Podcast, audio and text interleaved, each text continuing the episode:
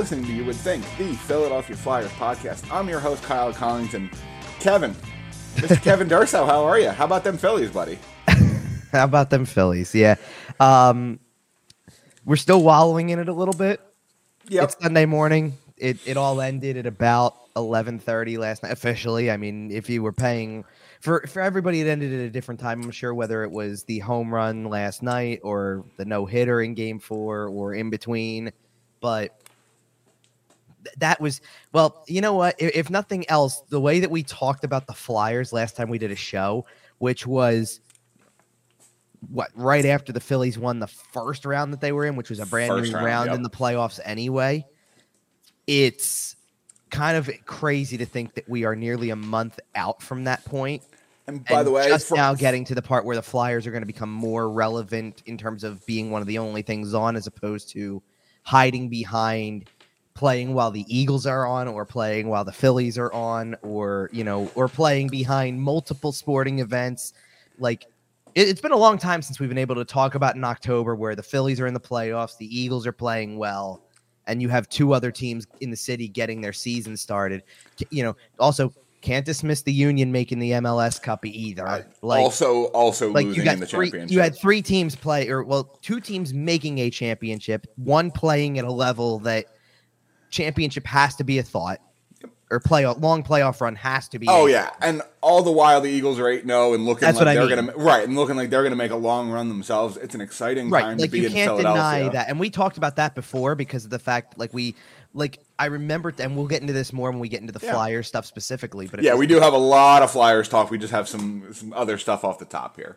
right because we started with this Eh, you're right. which was incredible in and of its own but like we had talked about this on a previous show going into the flyer season where it was like listen the flyers are flying behind everybody Yep. like even the union are doing things that like it's The going Six- to draw attention the sixers are getting started with expectations Yep. which ironically enough like the sixers are the team that have kind of been the most disappointing They love this hype the most because they've just kind of been struggling and flying under the radar, and they're not under nearly the magnifying glass they would be without this playoff run. Right. So, like, it, it- it's interesting. I mean, the, I think the Flyers are feeling that too, for sure, because it's like, Absolutely. listen, you know, you don't have to be like. It, it makes let, let's just like it makes the attendance make sense. It makes probably the ratings, which like I don't know the exact ratings. Like I didn't, I don't know what the ratings were last year when they were really awful in the middle of long losing streaks. But I'm sure it makes more sense when it's like, yeah, you know what, like, okay, perfect example. Saturday night. Game six of the World Series is on. The Union had just played in the MLS Cup. Who was paying attention to the Flyers at seven o'clock? You know, realistically, Fair. who was paying attention to the Flyers at seven o'clock? If not for like, the, you know, the way that I looked at it, I watched the first hour just watching the Flyers there was for Claude Giroux. I Claude nearly- Giroux was the main story on Saturday. Well, let's night. put it this way, okay? If I'm not mistaken, I'm trying to recall every single time this happened, but there was at least actually in the last two weeks, the Flyers played on a Tuesday and Wednesday, both in Florida, like Tampa and Florida, in the middle of games being on. Yep. Like Phillies playoff games.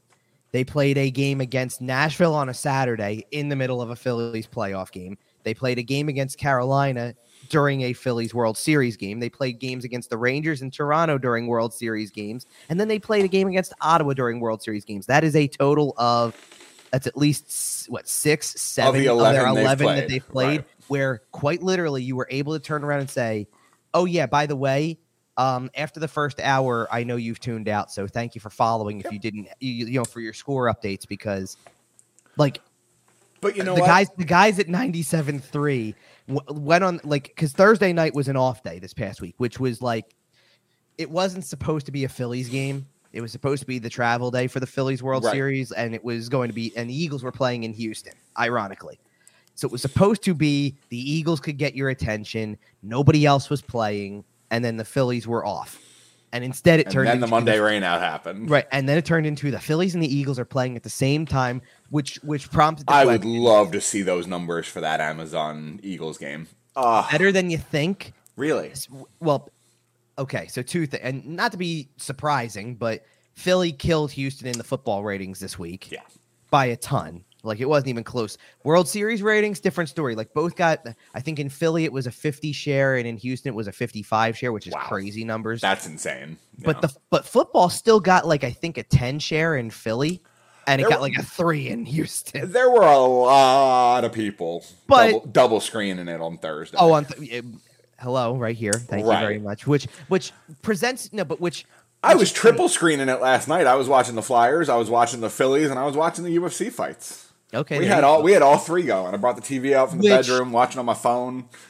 But like so when both of those games are on, like you're watching at the same time, both teams are good. You're trying to pick something, and it is like, you know, it's a different story kind of. Given where the Flyers are A in their season and B, you know, kind of expectation wise, as we talked about, it was one of those things where it was like I literally wanted to make the joke, okay, thanks for tuning in for the first hour. I know you've tuned out. You, Bye. can, you can leave now. Say uh But oh, okay. So the conversation on the rate, this is where I was going. The conversation on the radio station was, "What's your setup?" I send them a picture because we literally moved. Like my wife wanted me to like is like move the living room TV into the family room, put them both on. One like think about it. They put the football game that's supposed to be the Amazon Prime game on regular television. I didn't even go that direction. Like we still put Prime on. Oh, I didn't even realize what? they put it on regular TV. They did lo- Okay. locally. I think locally it's it's contractually obligated, but Fair. the ESPN, uh, the NHL has no such contracts, as you'll find in every comment section every time they announce a Hulu exclusive game. Yeah, I hear you. Anyway, um, but um, so, so th- I I I send them a picture of the setup, and like the guys like really quickly on thir- like this is Thursdays during Thursday show leading up to the Thursday night games. Like they sit there and they go, yeah. By the way, like he had like he was covering a Flyers game last night too. Like Right, you were like you- professionally working Right, with one and, of the and that was the question. Like, how do you cover a Flyers game in the middle of the like the World Series? Like, you, it's your job though. You do. You like, do it. I don't have a choice but to be paying attention to for three games of the World freaking Series. I'm paying attention to a Flyers game, and it Yep. was what it was. Actually, I'm sorry for four games because I like last Saturday feels like a, a, year ago.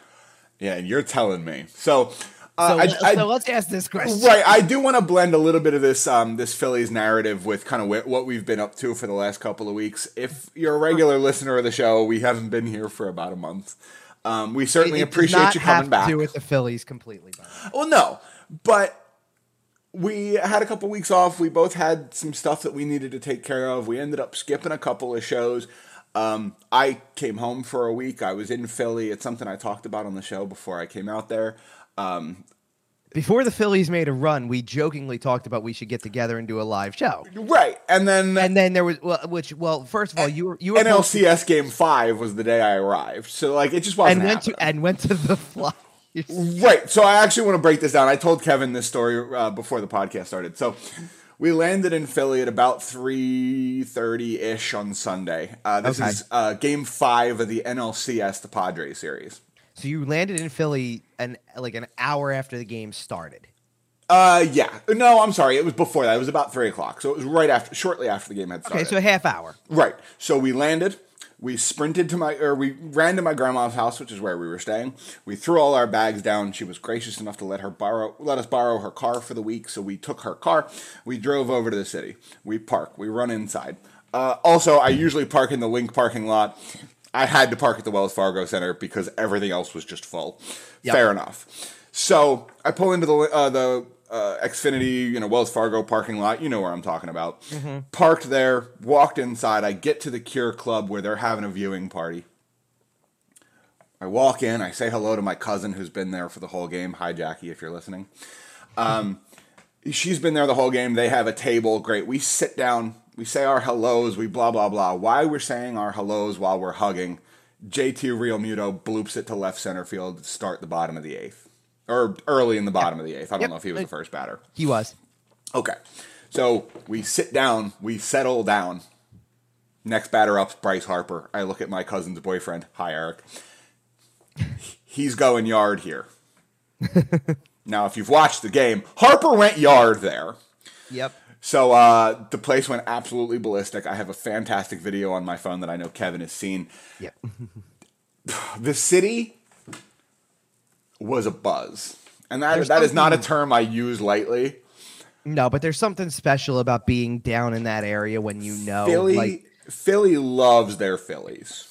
like I walked into the building for for context, I got into the building that day in between I was pulling off of the highway as the top of the 6th inning ended. So they are still leading the game 2 to 1.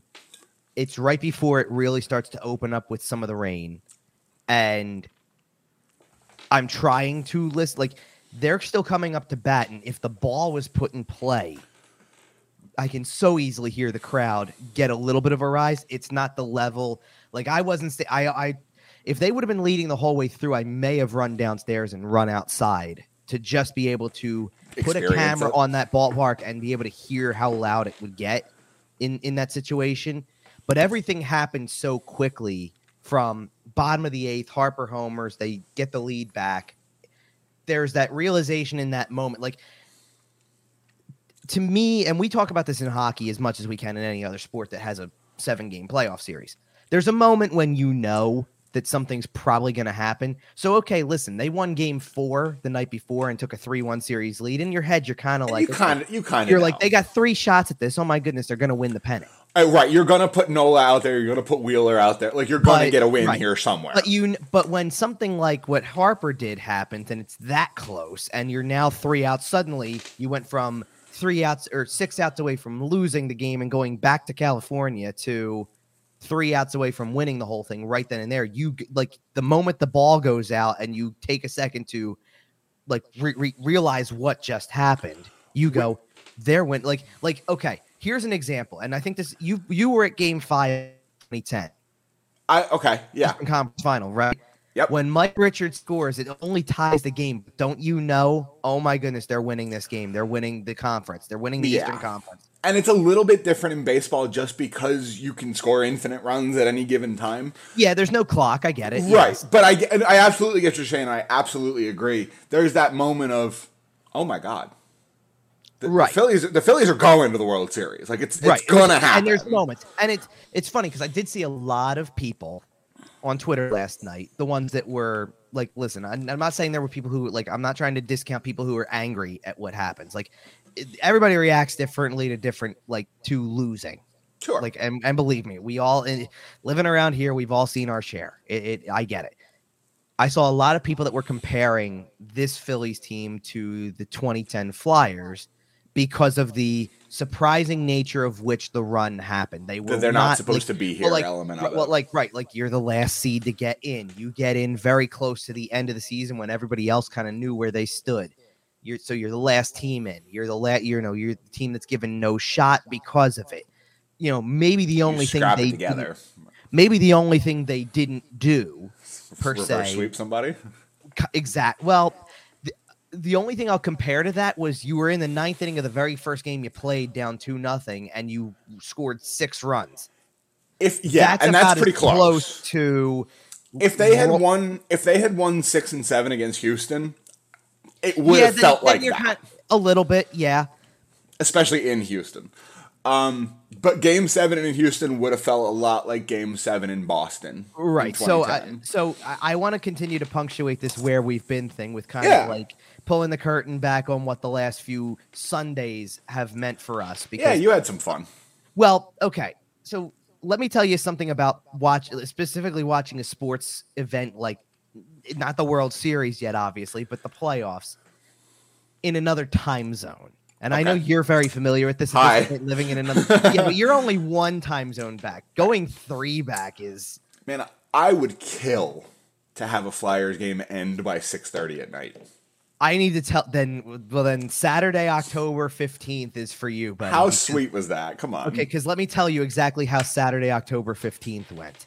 Because that was the day of the wedding in California that I was at that took me away for a little while. Uh, we so first of all, it's not something that I ever want to do covering the Flyers. We rolled out of town the day, the morning of the day before the season, the, The regular season season started. started.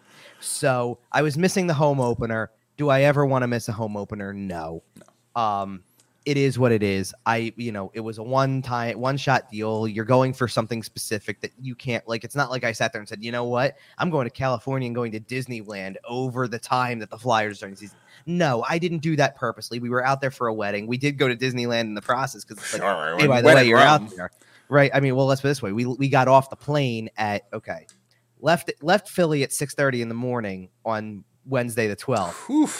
which means that, that which means that after a near six hour flight, you land at just shy of 10 a.m. Oh, with a whole day ahead of you, and you woke up at four o'clock to go to the airport.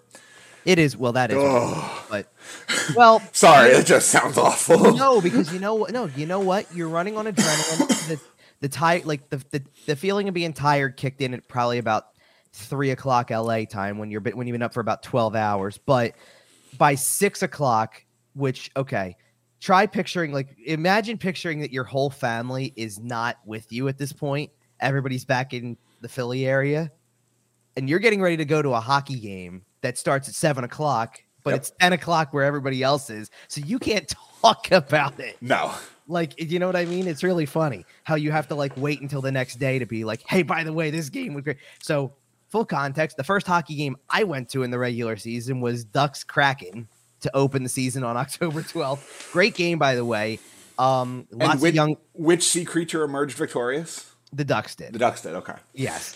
I don't know if I'd call the Ducks a sea creature. I Uh, they sit on lakes a lot. It's they okay. sit on lakes. Okay, they're a, a, a, a bird that sits, on lakes. Okay, um, lots. look, lots of young players. something both- something frozen pond. Lots of young players on both teams. Both of which had those young players mostly come through. Like there were nine goals scored in the game. It was a five-four overtime result. Ducks win. Out of the nine goals, seven of them were total snipe jobs. Like Okay. picking your spot, making a great shot. Like You talking? Right. You, you talking Zack Zack MacEwen snipe or? Yeah, which you know, unlikely source, I believe, but like, I know, right? like, but I'm sitting here, like, as I'm as I Uh. recall that particular game, you know, f- first of all, 51 seconds in, Troy Terry scores the first goal of the game. One of these broken plays, defense gets out of position. He's alone in front. He gets it, and then in one motion, gets it on a stick, and then just goes straight to the top corner. And you're like, okay, let's get it going. Then and then every literally, I'm not kidding, every goal Seattle scored was like. The sad part is, is the goal. The guy who scored the not cheapest, but like the dirtiest goal out of him, which The was getting his- right, which was getting his own rebound on like I think on a power play, no less. But getting his own rebound was Matty Beniers, who, by the way, future star player because Kid's he's already off to a, because he's already off to a great start this year. I mean, don't get me wrong, there's other guys on it, but like it was Yeah, really we're gonna fun- get we're gonna get to talk about It was some, really- some hot starts. but it was really funny because Seattle's two newest players both scored goals because Burakovsky scored and Bjorkstrand scored. Okay. Um, two of the newest Ducks scored because um, Ryan Strome scored and Frank Vatrano scored in the game. And then uh, I don't recall if I sent the video to the group. I thought I did. I believe you didn't. Of Zegras tie in the game, which Yeah. That's building, cool. which and listen, it's a home opener, so everything you know, hope springs eternal when the season's new, You're- right? every- when when everyone is zero and zero, everyone you know. No, which means buildings packed, buildings lively. Zegras tied the game with six minutes left on a power play. Popular the building, player. The building starts. Let's go Ducks chance like crazy. It sounds like a playoff game at that point because everybody's fired up, and I'm sitting there going, "This is awesome." Like you, like, you got to remember, you got to remember what I got to watch in person at the end of last season to realize, like, I'm sitting there watching that game. I'm going, "Oh my goodness, this is fun." This is fun hockey. if full context, by the way, the last time I attended a hockey game as a fan maybe was like five years ago. Wow. So it's been a long time, and it was a lot of fun.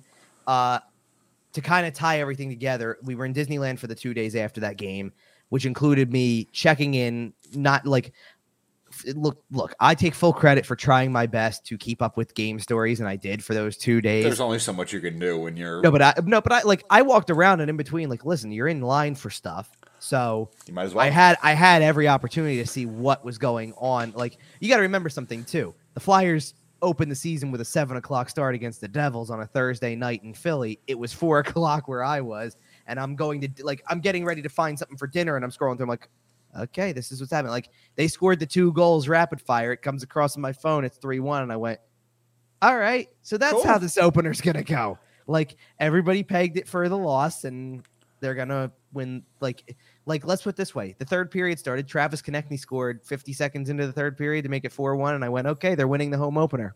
All right. Basically. Yeah, we talked Like, earlier about like so- that moment when uh, you know. Okay, so Yeah. let me get back to Saturday with this because this is the funny part. So the Phillies game was at 2:30 in the afternoon that Saturday in Philly. Or yeah, in Philly against the Braves. Okay. And the Flyers were playing. Talk about scheduling. This is how bad this was. The Flyers were playing at four o'clock Philly time. So yes, an hour and a half difference between sport two sporting events in Philadelphia, one of which is a playoff Perfect. game that can move a team on to the next round. Perfect. Yes. We Flawless sitting- planning. now that was the day of the wedding we were going to, so nobody had any plans. We literally went to breakfast in the morning and then sat at the hotel bar for the rest of the afternoon watching the baseball game. Yeah, tough Here's life the you con- live, huh? Here's the context of watching that. It's 11 a.m. The game started at 11:30 in the morning and ended at about 2:30 in the afternoon. With I'm not gonna lie to you. That sounds literally ideal. with the wedding starting at five. So the Ah. ho- no, so the hockey game started at one and ended by three forty-five. I wrote my story was basically you know half dressed in the suit I was wearing to the thing. Like I basically had to throw on a tie and a jacket and, And fit, if you like, were- the story. And if you were a less dedicated professional, you would have watched the I Phillies game and then taken a nap. You're right.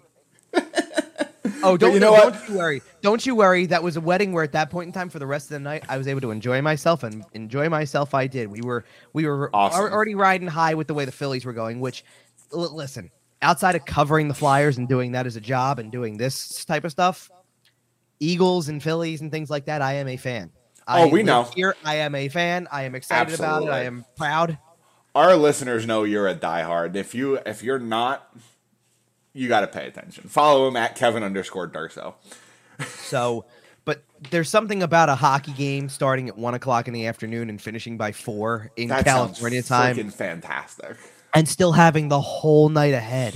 Like, it was weird. Like, believe me, getting back here and then doing the Tampa game from home was weird. All right, so I think it's finally time to start talking about the Flyers. We've, Hold we've been kind of okay. Is there more? No, not from me, but I want to Okay. get into what you came home for. Oh, okay, Congratulations are in order, sir. Thank you, sir. Uh, uh, jo- you've joined the club of people who have something, you know, If- people who have have one of these, which you know, if you're watching on our YouTube channel, you can see that Kevin and I are both displaying our, our wedding rings at the moment. Um, uh, I did indeed get married there's while there's I was a home. there's a horrible joke in here, which is that we have them and the Phillies don't. But Uh, that's fair enough. I know, but okay, beyond the beyond the point. Nonetheless, it was an exciting. Obviously, it was a crazy exciting time for you. It was. It's it. I I don't you know. I, I don't know what that experience is like because it doesn't like I didn't go and get married on like one day per se. Like y- there's a whole like you kind of Yeah. did the like my best friend did exactly what you did. Okay. Yeah, we did a pretty small family thing. It was uh, me and my wife, our parents, grandparents, and siblings. That's it. All went out to a lunch. Um, we had a quick little 10 minute ceremony with a justice of the peace. Right. It was you were very at you did nice. the courthouse. We excused him and then we had a very nice lunch. There you Uh, go. Basically, the rest of the week I spent with family, uh, a couple family parties, seeing some friends that I don't get to see because I, you know, I'm at home. Um, but yeah, overall, it was really a fantastic time. I mean, you were like, I mean, by this point you were home, but like you're home, like like I mean, home, home in like Illinois again. Uh, Right, I am back. Yeah, I was No, back. no, no, like, because I'm going off of like you were home by Halloween, but like the week leading up to you were here was leading up to Halloween, so every party looked like a Halloween party. Uh, yeah, was and pretty funny. we didn't specify that people should come in costumes, and we didn't come in it, but- costumes.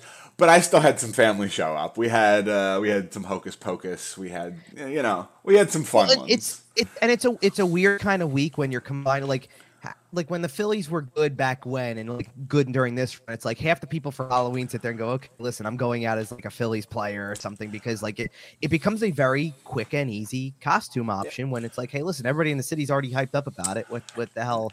Something know, I what the hell's something I something I did want to mention while we were talking about kind of the runs and how the city feels and all that stuff. One thing I wanted to mention is the the 2017 Eagles run Mm-hmm. felt almost aggressive, a little uh, chip on the shoulder.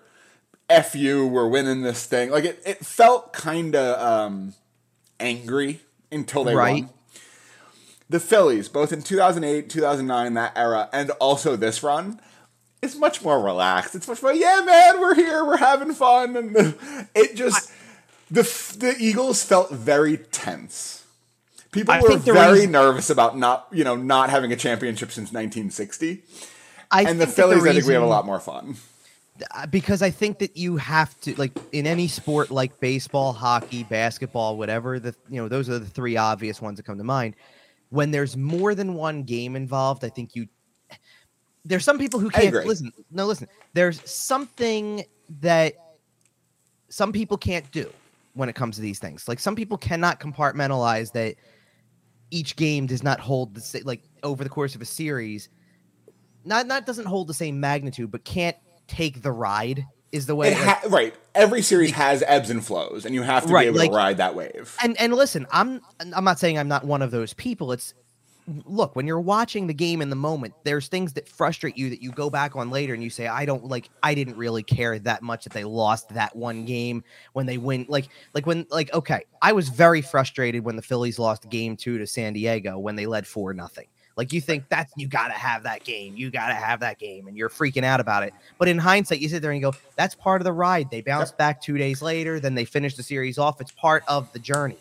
Like you ha- you have to have the mental strength to watch them get no hit in game four, and then watch Kyle Schwarber start game five with a home run. right, and give Like, yourself a reason to get up.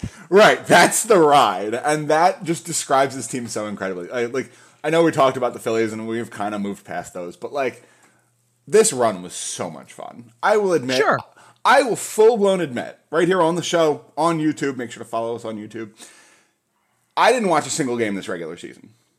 I don't know if I watched a single inning. I, I like I saw a clip here and a clip there. I never dedicated, sat down and watched baseball. I watched hmm. every single game of this playoff run. Game one against the Cardinals, I watched the whole thing because I happen to be in Cardinals local viewing territory. Well, there you go. That's fair.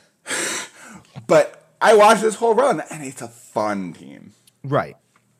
Schwarber's Well- fun, Harper's fun. Alec Bohm turned it around and had a lot of fun this year. There's a lot of things to be excited for with them moving forward. Like it's the opposite of like it very much was the opposite of the Flyers right now. Like uh, like we came in, no, well no like we came into the season and there was like we felt like we we had nothing to like not nothing to say, but it was like how to like what did I say the week before the Flyers started, which I already have. They're to gonna take be bad. They're gonna be a bottom five team in the league. Like, no, no, no, no, we- no. What did I? Because the preseason just ended, and I came on and I said, "This team, like, I because I said it on two separate shows. I said it on ours, and I said it on on on B. I said they might win four games in the first twenty. That was how I was feeling after a preseason where they won the first game and then lost the next five. That was how I was feeling. And then they won four games in the first Right. six. The thing, the thing about like, it's like you're sitting here, like you're talking about how it was fun and all that type of stuff. But the thing is, is like when you can get behind a team or feel like it's going in a good direction, like it, it, it there's something about it. Like you mentioned how you hadn't watched a single inning leading up to or whatever. I, like, look, I love baseball. It's one of my. It's like as much as I get up for Sundays and look, the Eagles are eight zero oh and it's fun. It's still probably my number three, just because it's the one that I probably latched onto later than any Sure. other. Um, like Well, I know, I know you're a big baseball guy, and then you cover the Eagle or cover the Flyers. So I mean, hello. Well, hockey was my very original number one. I can't Right. take that away. It was the first sport I remember watching. So I'm not trying to make it seem like I, oh I'm a bigger baseball fan than hockey fan. No, hockey was my original number one for a really long time. In between, I liked baseball and was watching baseball probably more than like like more than I was watching hockey in the sense that I would watch baseball like I watch hockey now, where I would watch other teams' games. I wouldn't care who was on. It's like oh, there's a baseball game on. I will watch that. That's fine. oh, the and- Padres are playing the Mariners. Sure. It probably wasn't quite like that, but yeah, you, to your point, you're probably right. Like kind of in that range. And so over the court, like the thing that really makes me connect with the run that they just went on was, you know, I, I, when I was in high school or in college, and that was like right in the heart of that run, 07 to 11. Um, I would go to probably like 15 games a year. And I didn't even like I didn't have season tickets. It was Phillies Phillies tickets get pretty cheap during most summers. Let's be honest. that's not really the reason why. Like what I would do is I would end up buying something like 6 to 10 games for myself and then over the course of the summer, I'd either like You got of friends moment- who, well, let's go, spur of the moment go. Have a friend who says I got an extra ticket, want to go. Have somebody who would know like. I got tickets from all over the place. Hey, somebody knows somebody, and they have an extra, like they have tickets for the night they can't go. Want? Do you want the pair? There's a lot of end up flexibility in Phillies tickets. Sure, exactly. And part of the reason why I think people didn't go this year, attendance was a very big topic over the summer. I think that it's a pre-planned thing. You look at your summer, and like during the heart of that time, your summer was we're going to a bunch of Phillies games this summer, or a lot of people said we'll Right. go to a Phillies game. This past summer, it was the weather's nice. It wasn't like a it wasn't a must be at event. It wasn't the place to be, like going to a Phillies game. And so, given the summer that I had, I made it to three games this year. That was it, three. And but during the course of the summer, we moved in. Like we got a new place. We moved You in. had a busy summer, right? Well, I had a busy summer, but during like when I'm over here painting the like the walls of just about every room in the house, and I'm doing it like late afternoonish, it's going like past in past seven o'clock, or the Phillies maybe played during the afternoon. Like they played during the Sat- a Saturday afternoon in St. Louis at like two o'clock, and I was over here painting, and I listened to the entire game on the radio because we didn't have the TV set up yet and all that stuff, but. I listened to the entire game on the radio while I painted the house. Like, and I did this for like at least a week or so, where it's like we're just doing nothing more than painting things, and I'm listening to the ball game while I do this work because that was like baseball.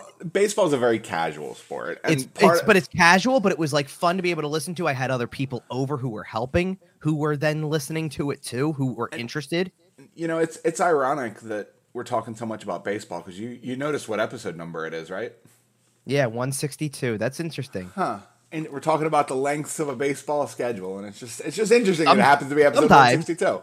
Yeah, sometimes. I mean, if you're like the Phillies this past, you know, October, you play way more than that. What what did they end up finishing at at that point? I mean, they won they won 11 games out of the 13 they needed to begin with and hadn't lost more than 2 coming in, so they played 6 extra games on top of that. So that's 17 extra games total on top of the 162 they played. That's I mean, you turn all when you turn your schedule all of a sudden into almost 180. Oh yeah. I mean, that's 179 that they played. That's Oh yeah, and it's the same as like hockey teams making a deep run and going from 82 games to like 105. least 100, yeah. Right. And you're like, "Oh my god, that's a lot of hockey." yeah. So let's get into this start. Yeah. So, okay.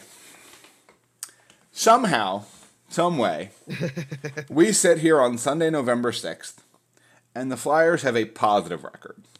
Now, not only do they have a positive record, they are third in the division. They are. I, I know it's early, but they're in a playoff spot, factually speaking. And it's funny because we're getting very close. Uh, a lot of the reporters, uh, Elliot Friedman talks about it a lot. American Thanksgiving is a big benchmark Yeah, for a is. lot of teams. And if you're in a playoff spot on American Thanksgiving, historically speaking, you are something like 75, 80% to make the playoffs. Mm-hmm. Now that is not everybody. That is not a guarantee. There, you know, there's overlap every year. But we we are now in a position, right? We we missed basically the first ten percent of the season, fifteen percent of the season here on the show. Mm-hmm. The Flyers aren't good, right? The way they're playing isn't good. Their record is good. Right. Like but I'm I- talking I- about the actual team. No, but, like, okay, they're not. do you do you want? I mean, like, listen, I I, I can in a- in in ten seconds I can probably summarize what's going on so far, and then we can elaborate for the rest of the show. Obviously, but in ten seconds I can tell you what like what the deal is. Carter Hart has been outstanding. If the first two words of that sentence weren't Carter Hart, we were going to have a problem. No, Carter Hart's been outstanding. You can't deny what the record is. The process is not sustainable. Okay. That's And the way it is. I agree with you. All those things are true. Right. Like if you needed three statements to sum to sum up the season to this point, it's Carter Hart has played outstanding. The record is what the record is. Like six, three, and two is a good record to start the season. There are plenty of te- like if you look But at you some shouldn't of the be expecting that moving forward. well, right, but like if you looked at some of the other teams that are in like and their records, they would all like a bunch of them would take six, three, and two if you could switch their record out. Oh, yeah. Flyers have. Like for example, the Penguins would would take it in a heartbeat, just where they're. I'm at. thinking of like let's just wait. How you know? Do you think Columbus would take that reversed record? Yeah. You know, like seriously, like there's teams out there that had higher expectations that would take a six three and two record in eleven games and feel way better about themselves right now than they Than do. the Flyers should. Right. Right. Right. Well, no, I think the Flyers should feel good about themselves for like not cer- certain guys should. I'll say it that way. Like I think there's certain guys who are playing to a level that you can understand how they contribute to a six three and two start. Mm-hmm. Contribute being the key word. Like I'm not saying they're the reason. As The reason far- is Carter Hart. Oh, right. As far as I'm concerned, there's only one real like there are contributors, but there's only one reason. No, but like, okay, here's here's the thing. Ask yourself this question when it comes to the record and the way that the team plays. Have Right? the Flyers won a game with Felix Sandstrom? well, no, I get that. Okay. But here's okay, but this is what I'm getting at. Carter Hart plays all 60 minutes of a game. Everybody else does not. So there are other players who I think can step out there that you can look at their in certain games and say that guy played really well, helped them win a game. Like, okay, I'll give you an example of one game that comes to my head that I just think makes a difference. The Flyers beat Nashville three to one a couple weeks ago.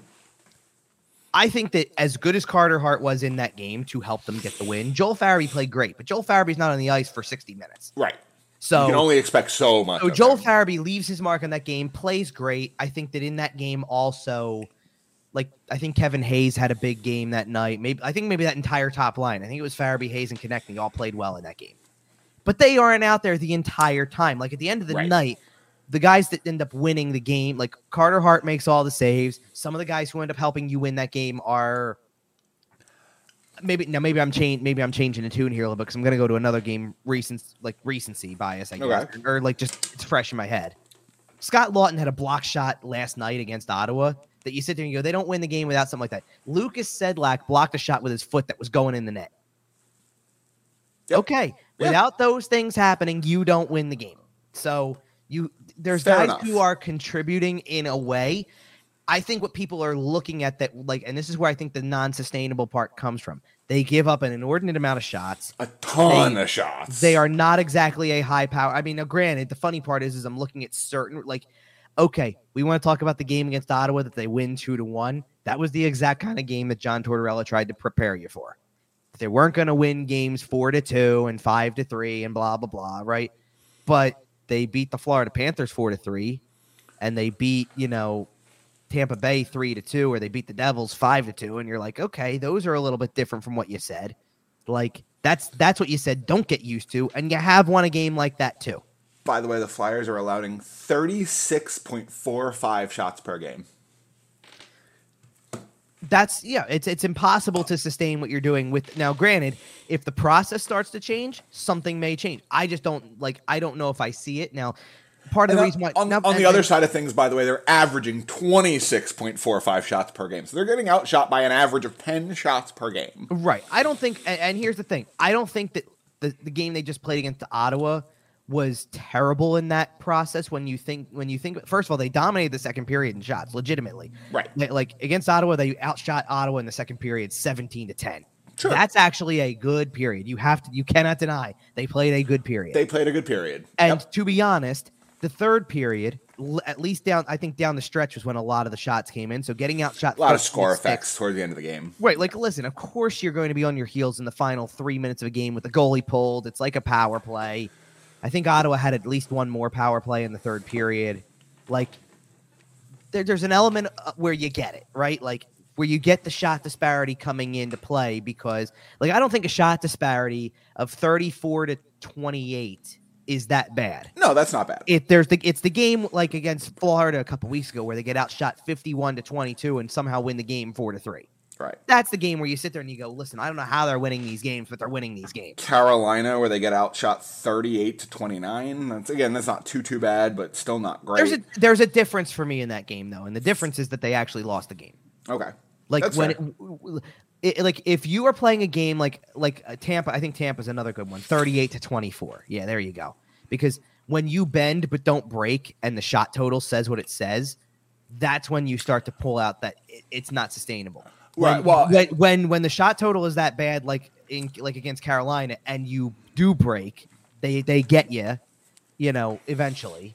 That's like like So Same I'm thing also. against the Rangers. I was going to say I'm going to I'm going to point out the Rangers game. It was 36 to 19 to was the shot total. 19. And the funny part was is the last shot went in.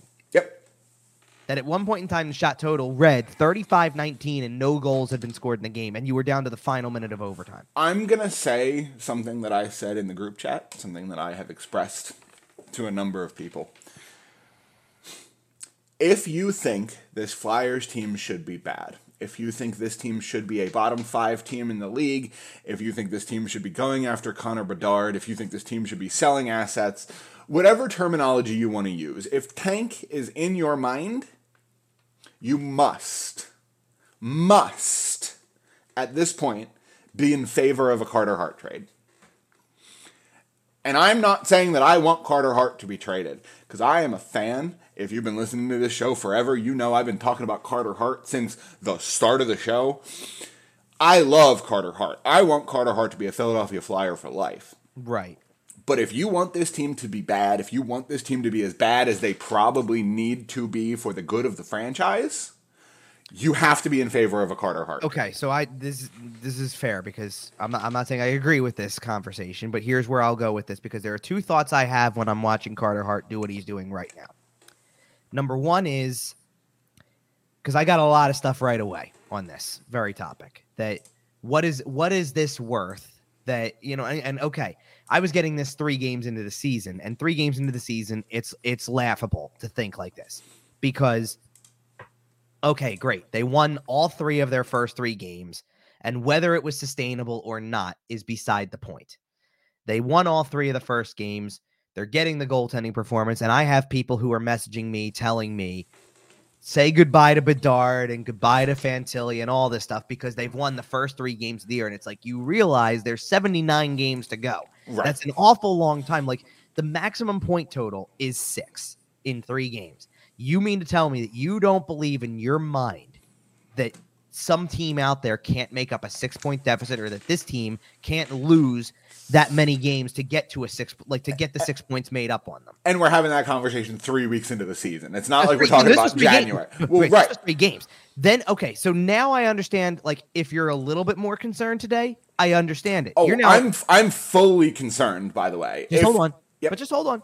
I understand if you're a little bit more concerned today because now you're at a point where, okay, like I re- like what I did uh, because I'll do the same thing I did in three games in, and now it's a little bit more real because to say these statements three games in, you don't know what the answer is. Let's put this way: they were three three and zero in the first three games of the season, and I came on here before the season started and said they were going to win four of their first twenty. Right. Okay, obviously I was wrong about that. Like full, like I, I hear you. I, I think, but but I think everybody is. And I think we both right. We both sat here. like I don't think anybody out there is looking at me like, "Hey, you're an idiot. Why'd you say they would win four of their first 20? No, like. Right. it- Look, if you want to like, if you want to sit there and, and like and point the finger at me for saying that, and it's like, oh, by the way, you're like because I'm the media, one of the media guys, Right. that that that they're sticking it to us. No, no, no, no, no. They're sticking it to everybody right now with the record. Like Tortor- John Tortorella is sitting there looking at this, going, "This is all I heard the entire time was we're not supposed to win games, blah blah blah, and we're winning games." He may not let like So, one thing I do want to mention about John Tortorella is that one of the things he talked about early in training camp is that the culture was broken and that things were bad, this and that. We talked about those Sure. quotes on this show. right. 11 games in, and now maybe this changes if they have 40 crap games after this. Right. Right now, it seems like the vibes are good, the room is working together, guys are standing up for each other, guys are like say what you want about the talent. I don't think this team has the talent to make any sort of real noise. But as far as the vibe, the culture, the whatever terminology you want to use goes, it seems like Tortorella has done a pretty good job managing that so far. Well, so there's a couple things in there. It's so I think that they all know that what they're doing is not really sustainable. Like it, the number of times, oh, like if you looked, let's just let's just do this for you know, like fun here for a second. They're six, three, and two through eleven games. That gives them 14 points in the standings. That is tied for the 10th most in the league. Right. We are, you already said third in the division, all that type of stuff. At one point in time, before probably before this road trip or about at this road trip, they were actually in first place in the Metro for like a couple of nights. Yep. And the thought behind it was like this to to the players, to the coach who's like trying to create this. Is this a good like kind of is this a good thing? Like because that's what like you're building towards something. If you're winning games and actually there while you're at it, like Sure. is- like to you is this good? And I'm never going to tell a team to go out there and not try to win games. Sure. And I think that first of all, for the number of times after these games, like you've got six wins on the year, but for the number of times John Tortorella has said, there's still like we got a long way to go. We've got a long way to go. Like he continues to say this, which here's the thing. It's still a little bit of mixed signals to me because as much as he's going to say we have a long way to go, a long way to go in what? Because we've talked about that process a lot like like the games that I've been at, the process has come up plenty of times. This basically the fact that unless like if the goaltender in the pipes is in between the pipes is named Carter Hart, they have a chance to win the game because he's making a ton of saves. He's playing out of his mind brilliant. I'm going to get into the specifics of that in a minute He's playing Like- ridiculous. Yeah. but he's playing out of his mind ridiculous right now. And the thought process being what they're doing is not sustainable. Now, there's two schools of thought with this. Number one is we can keep saying that all we want to. If they keep winning games, it doesn't matter. If Carter Hart just straps the team to his back, like I, It doesn't. No, but it doesn't matter because you you don't take them away. They've won six out of eleven games so far. Can you take those six games Nope. away? No, whether you like the way it was done or not. No, you can't take them away. They've won. Game the, over. Flyer, the Flyers have 14 points in the standings, and there's nothing anybody can do about it. Right. That's number one. But the other part was, and this was talked about after the Florida game, I think, that they won. Because John Tortorella basically has, and he's acknowledged this before, I think, but like this was really where it came up. Because the concept was is that the analytics look terrible. Like, and we know this. The analytics of puck possession, shot attempts. I And mean, whatever whatever reporter used the word analytics in a question to John Tortorella, you knew what you were doing. You knew you were lighting the fuse. Come Kyle, on. you know, you know damn well who used analytics in a question, and I don't care uh, whether he like. If, if that- you know, Charles, was that you? But Charlie made like Charlie makes good points about it though because Oh, no, you so- can't- like you can't Absolutely. be the team that that ranks that low. I mean, at one point in time, they're the like they're the last or second to last team. But you also know you're throwing a lit match at a powder keg if you're Charlie. no, no, you know what you were trying to do? You were just trying to get a like a healthy answer, which Sure. was and I say healthy in the sense that a healthy answer is even if they like you can sit there and say we know we're not going to be the best analytic team or we know that we're not playing the best by those numbers but and those are things we have to improve upon right now we're taking the fact that our goaltender's playing well and we're winning games that would have sufficed Right. all he has to say is this is not good enough because we know what we know we're getting schooled in these areas Analytics were trash. right uh, well Tortorella Is what we got. Okay well in fairness if you're going to sit there and say that the guy asking the question knew what he was doing I know. and the coach So did knows what he's Tortorella. doing too Well, John and- okay. Tortorella, like, please, the coach who came out after they lost in overtime to Carolina, and everybody was ready to sit there and go one for six on the power play, outshot thirty. What did I say? That was thirty-eight, 38 to to 24 29, something like that. Yeah. or something like that.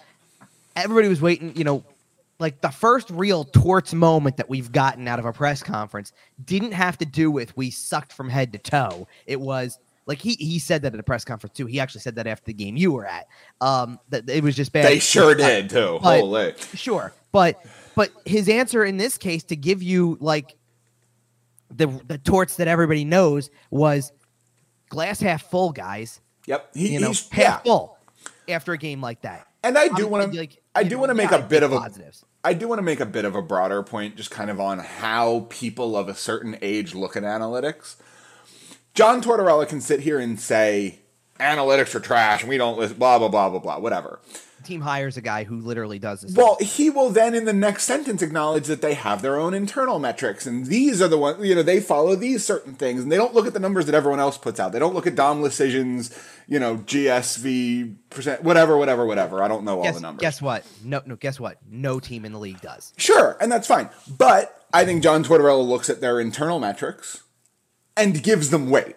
He just he doesn't have Well, I time. think he has to. Right, but he doesn't have time for the broader Twitter conversation. I think is the point uh, from him. But I think if you asked him, okay, No, but do do you care about Corsi? John Tortorella would say no. You, uh, John Tortorella, do you care about the shot attempts you give up versus the shot attempts that your team receives? He would say yes. Those are basically the same thing.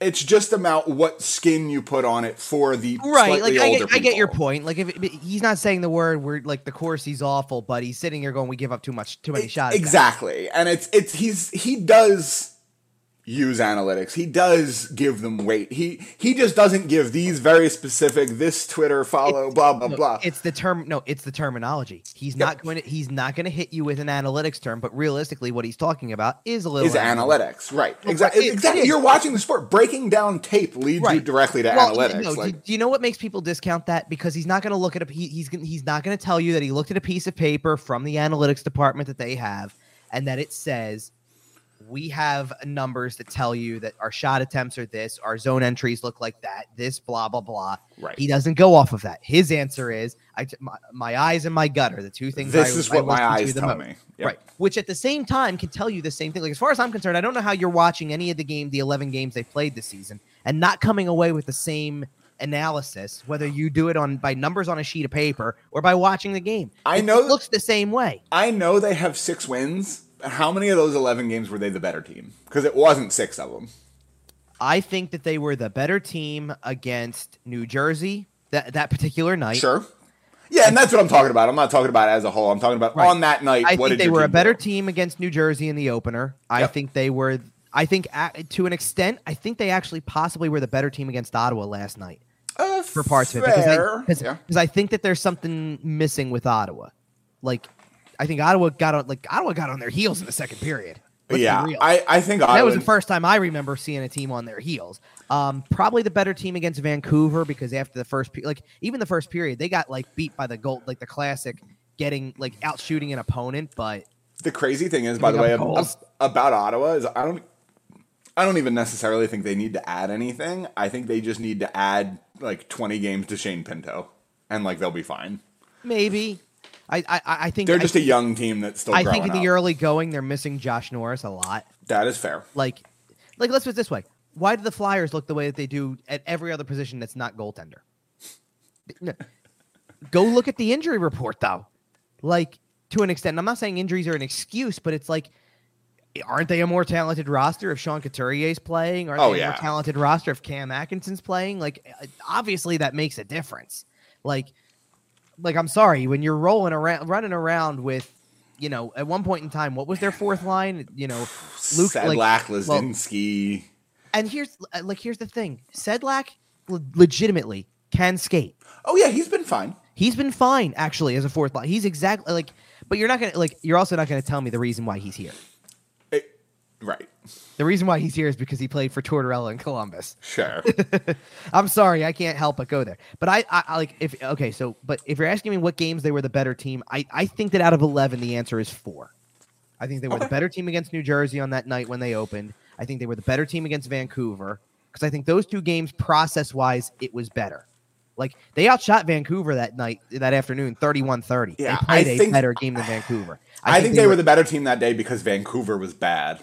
Quite frankly, But don't Vancouver think- has continued to be bad, which I I, know. is like part of it. Uh, Maybe so, but if that's the case, then you were the better team. Like, guess what? But New you get what I'm saying. New Jersey, no, but New Jersey's playing a hell of a lot better now than they were in the. Oh, opener, absolutely. And they You're glad better- you got that win off of them right, when you did. And they were the better team that day, right? that's no, that's fair. Yeah. I think that they were the better team against Nashville. To be honest, Okay. like they didn't get outshot that badly against Nashville. That I say, oh my goodness, that was like, like I think that they had to hold on for dear life in the third period. But I think that for the first two, they were the better team. Okay. And that's even though, fair. even though they got uh, actually in the third period, they probably locked it down better. They outshot Nashville in that third period. were, were they the better And team think- against Tampa? no, Were they the better team against Florida when they beat Florida? no. I I'm still on the fence about Ottawa last night. I think they were probably the better team, but again, I, I think it's more about. Oh, you know what? Hang on. I, there's one other game where I think they were possibly the better team. I- It's going to sound weird, but they were the better team, I think, against San Jose, and I think they sabotaged themselves. so that's the game I was at, Right. and I'm just saying that in the third period, of that game. Yeah. They outshot, they outshot San Jose 16 to 6 to finish the game totals at uh, outshot outshooting them 30 to 25. Yeah, but that's just score effects. Like you're you're always going to outshoot when you're down in the third period, or at least you should be outshooting when you're down. in Yes, the third but there's period. something to me that says there's something to me that makes that a little bit more impressive when you took two of your best offensive guys off the ice. that is fair. Uh, like that, I, like that's fair. where I think that's what I mean. I'm saying like I think they actually were the better team in that game, and the reason it got lifeless at the end, like it might be 16 shots that aren't that great. The reason it's 16 shots that aren't that great though is because I think you sabotaged yourself by trying to make a point. that's fair. Like and maybe that's worth it in you know two weeks into the season. Oh, I think there's like let's just actually like think about it for a minute. They played that third period against San Jose, outshoot them for the period 16 to 6, outshoot them for the game 30 to 25. And in that entire third period, James Van Riemsdyk is gone with a with a finger injury that he's Yep. out with currently. And Kevin Hayes and Travis Konecny didn't move from the spot on the bench where they were sitting. Yep. That's actually kind of impressive. Like it shows how like don't get me wrong, it shows how bad San Jose has been to start the year, but it's actually kind of impressive that for a team that's been outshot as regularly as they have, and for a team that has been outplayed as regularly as they have, that still has six wins nonetheless. That I think that you literally threw the rest of that like like for the for the crowd that wants them to be the tanking team, that was a tanking effort to me Oh yeah, because you threw the game. You benched you benched some of your most And- productive offensive players. And maybe you're doing it. Maybe you are doing it for the greater good in terms of I'm sending a message. This is game. What would what would this have been? Game seven of the year. Something like six, that. Six. Game six of the year, and I'm sending a message right now that two of the top line players aren't seeing the ice tonight They didn't give the, the effort. They're sitting. Yep. be- because I because I don't feel like they're giving what I need, and this is and that's welcome to Which- John Tortorella 101. Which, to be fair, is something that both of those players have struggled with in their career. Kevin Hayes and Travis Konecny have both been guilty of mailing it in from time to time. And guess and guess who had two assists in the very next game against Florida? Both of those guys. Yep. Because sometimes it- Travis Konecny against Toronto, I know it was about a week and a half later. He was a menace in that game. there's a lot of things I like because obviously you're you're focused in probably more than anything on the scrum at the end of the game. Mark Giordano absolutely spearing him. Yeah. I love the. By the way, I love. I know that people don't like because I because I heard about the. I love the conversation that's going on around Auston Matthews for that one. By the way, Okay. because people wanted him. Like, there's people out there who wanted him to stand up. He started it. Right. So I like, I obviously don't want the guy fighting, and I get that. But I, I've heard a little bit of the conversation via Steve Dangle podcast. Um, here's my opinion on it. When you initiate conflict twice in the same scrum and then refuse to get physically involved, right, we're looking at some some like Ty Domi shenanigan territory. And obviously I'm not comparing those two as players, but just you know what I'm talking about. You remember the clip of Ty Domi slashing somebody running you, you know the clip I'm talking about where he's running from 16 different right, people and then and no, and then and then going third man in on another situation on not somebody who's to do getting tied up. Right. Right. And I'm not saying Auston Matthews did that. I- He didn't No, but it's- do anything me- like inherently nasty, dirty, It's- whatever. but it's no, but it's the second. Like your to your, your your point is, it's the second one. If he initiates Exactly. something with, if he initiates something with Travis Konecny and they don't like, and the rest of his teammates don't like what they see, it's, it's oh my goodness, this is he's not their captain, but he's their best player. Like, They're diving it right, and he would have been their Mark captain if he Giordano's wasn't coming over going, nope, this isn't happening tonight. Totally. This game is over. I'm taking this into my own hands. I give Fine. Giordano he- zero grief for stepping in. But Konecny was still out there at that given moment after it had settled, and he does it. And again. Matthews at that comes point- back over and cross checks him. Right. and At he that it again. point, when you re-engage, you're asking for it. at that point, Konecny should drop the gloves and start swinging. Like he's come at you twice in two separate, I think uh, isolated incidents with a little bit of a scrum in between. He circled back around and cross checked you again. That is a re engagement. And at that point, we're throwing hands. I don't care that he's given up 80 pounds and almost a foot. you know. Do you know something though? I know where you're coming from. There is a lot to be very careful with in that situation, and I'll tell you. I'll tell you why. You have a lot of. First of all, in that given moment, you have a lot of your key guys out there at that given moment. Like if Konecny's out there, then I like Hayes. I think was out there. Like You don't want anybody who's that significant to your roster, and you, like they already have enough injuries. They don't need anybody else. Hold on, they don't need anybody else getting hurt. Here's another part of it that I think is important because I've seen this enough times to know what happens. So I didn't get a chance to look at this team in person until that San Jose game. That was Right. like regular season wise. I've only been like I've only been to three home games, obviously, because that's all that they've been home for outside of the first two games they played. Right. If a scrum happens on the ice and Tony DeAngelo is on the ice, there is a look in his eyes that he is not going to let it go, and that is at one point in time or another going to get him in serious trouble. Oh yeah. And and he was on And the we've ice already seen end, that. and he's well, we no, we haven't. we haven't seen it get him in. No, we haven't seen it get him in trouble yet. But you can tell. You look at the look on his face. Look at the way, like the exertion of energy to the- go the- hard after somebody. Mentally soft. Maybe Uh, He's like, getting chirped. He's getting chirped in every game, and he's snapping in every game. Brady Tkachuk lived Um, in his head yesterday. I don't think. I didn't. Well, unless I missed something, I don't think he was that bad yesterday. Like And it's not about him being bad. It's not about him know, being bad. It's about him taking a stupid penalty. It's about him. Like, and I don't think he did that yesterday, but just we've. right. I don't think he took a stupid penalty yesterday. But he's done it before. He's done it this season. I, I don't remember what game, but he took a stupid No, I penalty at some Well, I- point where well, he's just like, slashing somebody think, for no they reason. were- I want to say it might have been the Florida game because it, it felt. I think it felt like it was one of those types of games where they had already seen the team. So that game bubbled for sure. Well, and let's put it this way. Let's especially if you like and uh, look, I was up late enough last night that I saw this. If you, you know, Florida played on the West Coast last last night. They got some pests too because uh personally, if it, the, the clip is out there, just look up what Matthew Tkachuk did last night and he should be getting a phone call today. But Oh yeah, I I agree. you know, he should be getting a phone call today. But so I'm not like I'm not denying that there aren't pests on Florida's roster. But For sure. I kept saying in the press box that night, if he doesn't calm down, he's gonna take an unnecessary penalty. Like he's gotta calm down, and he doesn't know how to. That's And- the part that's the most worrisome is Yep. he doesn't know how to. Right. The so one of the things I love about Scott Laughton is that he plays with a grit. He plays with a fire. He's involved in the nasty stuff. He's involved Right. in the chirping. He's involved in the physicality. But he doesn't let it affect his play. Most of the time. Most okay. of the time. Sometimes the wires cross. No, I I gotta give somebody credit that I listen. I I I wouldn't normally go here with this one. I got to give somebody credit because I think not only is he playing on a good level, like he's given the energy level that people seem to like about him, but he's not doing anything I think overly stupid. Zack MacEwen's off to Yep. a decent start. Yep, that's And exactly the type- name I was just but thinking. he's the type of guy who's going to go out there and get into a fight or do something like that. But he's not like is it? It's not the entirety of his game. Right. And I'm not saying, and I'm not trying to say that this is the entirety of Tony DeAngelo's game, but when the scrums happen, you have to know when to cut cut it off. When he they're can't he you, can't walk away. Right. he kind of can't.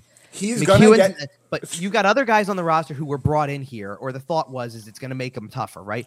I don't feel, no, but, but I don't feel that from Nick Deslauriers. I don't feel that from Zack MacEwen. Like, they do they get into the scrums a little? Of course they do. They're out, they're That's what they're getting paid for. Right, they're out there as protectors, but they've cut it off every single time. Like, they're- like Laughton knows when to chill, and I see like there's defensemen who like Ristolainen can get physical, but knows when when not to cross the line. And like, you, you know who goes after as, as a defenseman. You know who goes after guys pretty tough when it comes to trying to clear. Sometimes I think the guys who are most aggressive in the look of what they're doing are doing it because they're not the best at the position. Like Okay. Nick Seeler does this. Nick Seeler, when he decides I'm going to throw makes up for lack of talent with Right. enthusiasm. Like, think of it. When Yep. he says I'm going to throw hands, he's really throwing hands. It's kind of funny, but like, you know, and I think the like to an extent, like, okay, DeAngelo doesn't know when to calm down with it. Here's the funny part about that. maybe he should just tweet about it. Well, Anyway. here's the, but here's the funny part about it. I was watching the Toronto game, and he's out there and Tavares or Matthews. Like, I did, I haven't listened to Dangle podcast or that, but I did see his video after the Flyers game, and he put up the picture of Auston Matthews on a power on power play alone in the slot. And I'm sitting there going, Yeah. yeah, because you realize how bad of a penalty killer Tony DeAngelo is, right? Like, Well, I've so- had enough of Tony DeAngelo penalty killer. I agree. Like I Um, understand why he's on a power play. I understand that uh, like at five on five, and right now, given your injury situation, you have to use him in a bigger role. Sure. But I've had enough of Tony DeAngelo, the penalty killer. Uh, you can stop that sentence after I've had enough. Well, anyway. I hear you, but like no, like Ivan Provorov killing penalties. I Great. understand it. Yep. I, I at this point, I understand. Like Even Justin- Travis Sanheim, Justin Well, Travis Braun. Sandler, I get it. But Justin Braun killing penalties, I get it. Nick Seeler killing penalties. Hell, I get it. Right. But but there is something that I will take solace in from last night specifically. Okay.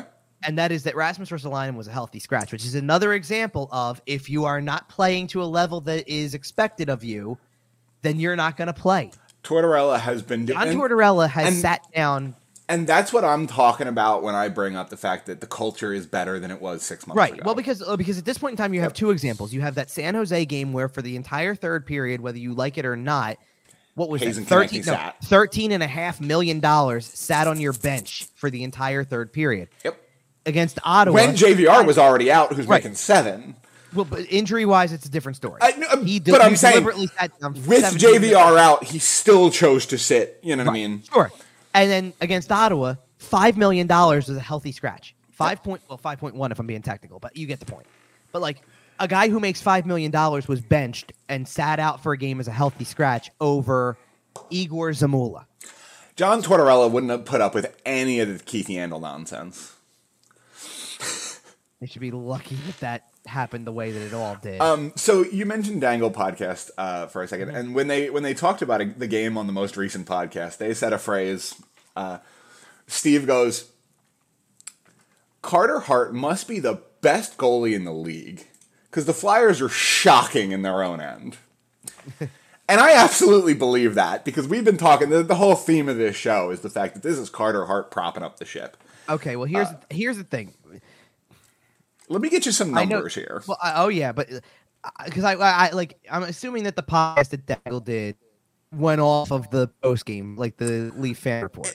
Right. Basically, basically. because because to me, and I'm not trying, I'm not criticizing here because if you watched just that game, then yes, that the, the coverage in that in their end in that game was atrocious. Travis Sanheim got beat like a rented mule when John Tavares is making moves around him. Ristolainen looked like garbage.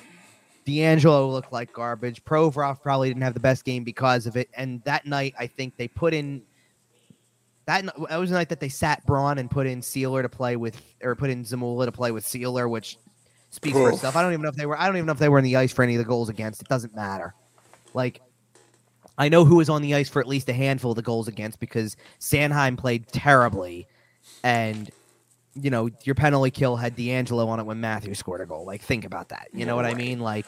And I don't need to go into whether or not Seeler and Zamula were out on the ice for a, a situation where they got scored on. Who cares? And it's funny because the way that game played out, like if it wasn't the second half of a back to back, if Carter Hart was in net, they would have had a shot in that game. Like, and I'm not mm. saying I'm not saying Felix Sandstrom played terribly because like even though he doesn't have a win yet this season, he hasn't been atrocious. I He think really, I, I think that that was probably still his worst game. that's fine. That's fair. like he lost to San Jose and then he lost to I forget who the other star The was. second goal he gave up against San Jose was weak. against. yeah, I'm not denying that. So he lost to San Jose because um, what was the other game he would have lost to? Oh, Florida. San Jose was was the second one. So Toronto Right. was the third because he's gotten the back end of a lot of the back to backs. Which here's the truth of the matter. I don't think it matters that it was a back to back. No, that's fair. That Carter that Carter Hart doesn't play. I more meant that Carter Hart doesn't play. Well, no, no, no, no, no. I'm saying I think in an ideal situation, Tortorella might play Carter Hart in those games. The problem is they they played against Florida in a back on the back end of a back to back after getting outshot 38 to 24. And now you're not playing Carter Hart, even No. if you wanted to. They beat they lose to the Rangers in overtime. Carter Hart had to make 35 saves before giving up the only goal of the game. He's not playing against Toronto the next night, No. even if you wanted him to. They had played San Jose had come after a back to uh, after a game against Nashville. That might have been the lightest workload, but he made a lot of skill saves in Yeah. the 32 saves or 32 shots faced, and he gave up one goal, so 31 saves. So he wasn't getting that one either. Like he like I know that Sandstrom has given up four goals against Florida, then two against San Jose. One was an empty netter, and five against Toronto.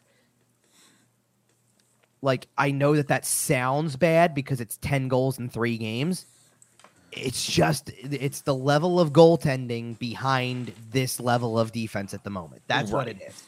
And it is also worth noting, and this was mentioned on the Steve Dangle podcast as well.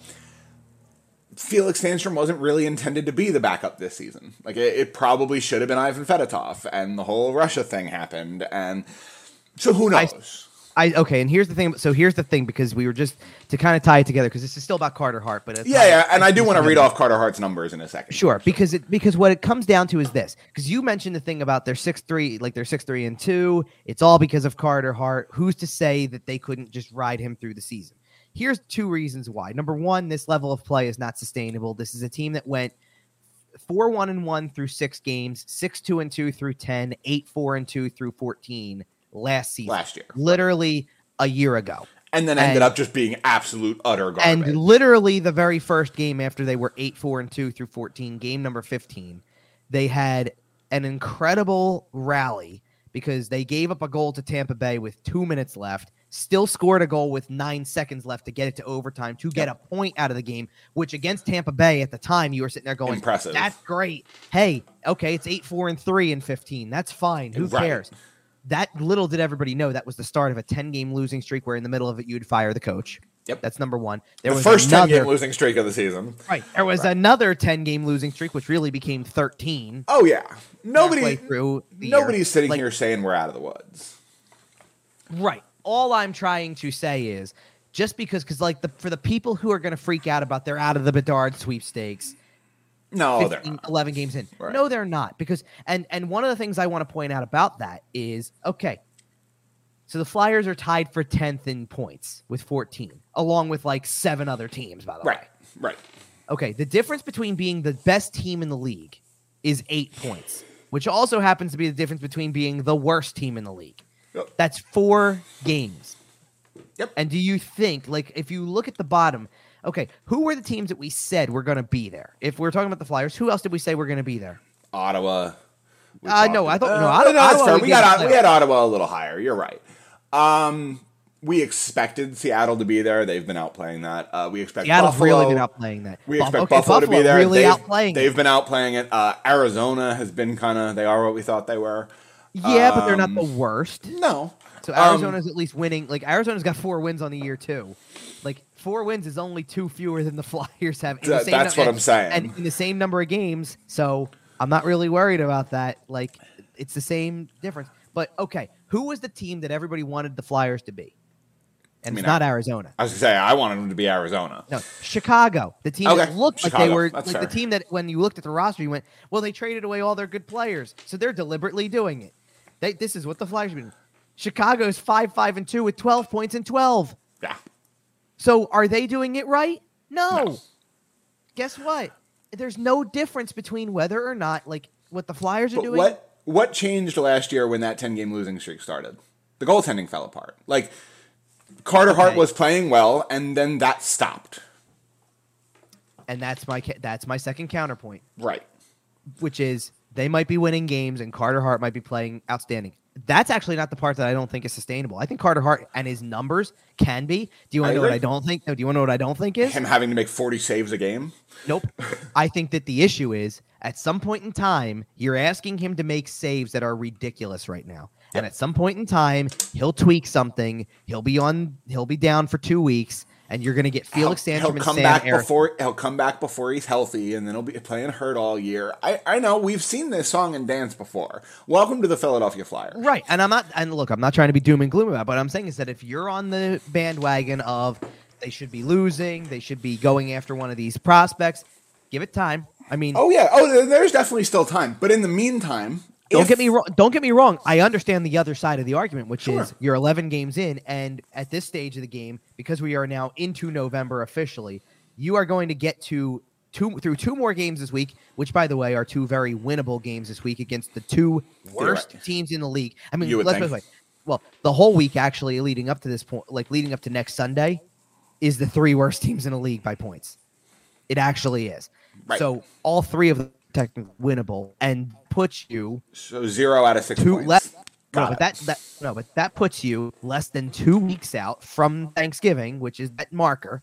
Yep. So is it possible that they win another two out of three this week Sure. and keep the pace that they're on going and are still in the top three or four in the metro and and you're getting to and you're within two weeks of getting to Thanksgiving? It's possible. Well, and that's what I'm saying is so we've gotten a Go ahead good and get Carter Hart's numbers. right. We've gotten a good sample size out of Carter Hart so far. He's played in eight games. what, eight out of eleven. Yeah. Right. He is 6 0 and 2, which is impressive when you talk about the fact that the team is uh, 6 3 and 2. Um, his goals against right now is 1.97. And his save percentage is 0.946. He has a 946. Okay, so do we need do we need to do context at this point? That is literally obscene. Okay, um, so then do we need to do context? I'm pulling up the whole league. Yeah, that's what I um, have in front of me. If you want me to Okay. do this, GA Because- goals against average, he's fourth in the league. okay, that's not completely true. I I know because it's No, no, I no, know. no, no, no. Here's why. No, Cam Talbot's the one who doesn't belong out of that group because Cam Talbot's literal first start with Ottawa came last night. I know. We're in small sample No, size. the other the other two guys on the list are legitimately better through the, about the same number of games. We said this was eight- his Jake. Oettinger is ridiculous. Yeah, Oettinger's played seven, and Ville Husso's played, se- played, played seven. seven. Right. Husso's at least active. Oettinger right now is is down with an injury, unfortunately for Dallas. Now they're winning games regardless without him, but yeah. but Oettinger Oettinger kept what he had in the playoffs last year and kept it going, which I'm not surprised by. It's he's he is that good of a goaltender. But Carter Hart is right up there with I mean, if you look at the other goalies who you would be able to compare that we like beyond I'm not just going with names you'd recognize, but like you're trying to find the other goalies who are playing regularly because no offense, but Magnus Hellberg being One on game. also Yeah. is, No. is well it, it's it's the same difference. It's like yeah, it's a guy who barely plays. Logan Thompson would qualify. He has been incredible so far, and that is Connor Hellebuyck would somehow qualify. Vegas finds money. Uh, yep. hate to hate to say it or not hate to say it, but funny enough, Stuart Skinner qualifies. He's played five games. Yep. Edmonton's going with Skinner in a re- bit of regularity. Sorokin's played a lot. Stuart Oh, Skinner's a solid goalie. Linus Ullmark is probably the first name I come to though where I really start to measure something because Linus Ullmark has eight wins to lead the league. for uh, the, the For best Boston. team in hockey so far. Like up until I mean, they- Literally up until I think last night because they lost to Toronto and Vegas won. right. Boston has been phenomenal this year. They are blowing Isn't it it- all out, taking Isn't it one funny more that t- run. isn't it funny that the two teams at the top of the standings in the league basically not traded coaches, but w- one is the former Bruins coach and one is the new Bruins coach. It is pretty funny. like Vegas makes a coaching change. Bruce Cassidy, as we expected, fits in pretty well out there. They're doing fine, obviously. It They're turns out- fine. Fine's an understatement. Healthy Jack Eichel is a good hockey player, Yeah, funny how that works. right? Um, Um, okay, but, but, but Jim Montgomery's doing a hell of a job in Boston. I mean, you got to give credit Well, where it's due. and they are absolutely getting the band back together. Like they have Krejci, Bergeron's it's back. working. They're they have you looked at their cap friendly? Half the team expires this year. Like they Oh, are But all in. But it's working. Oh yeah, and you have Um, to. And we're gonna see similar stuff out of like the Penguins over the next couple of years. We've already kind of seen it with them.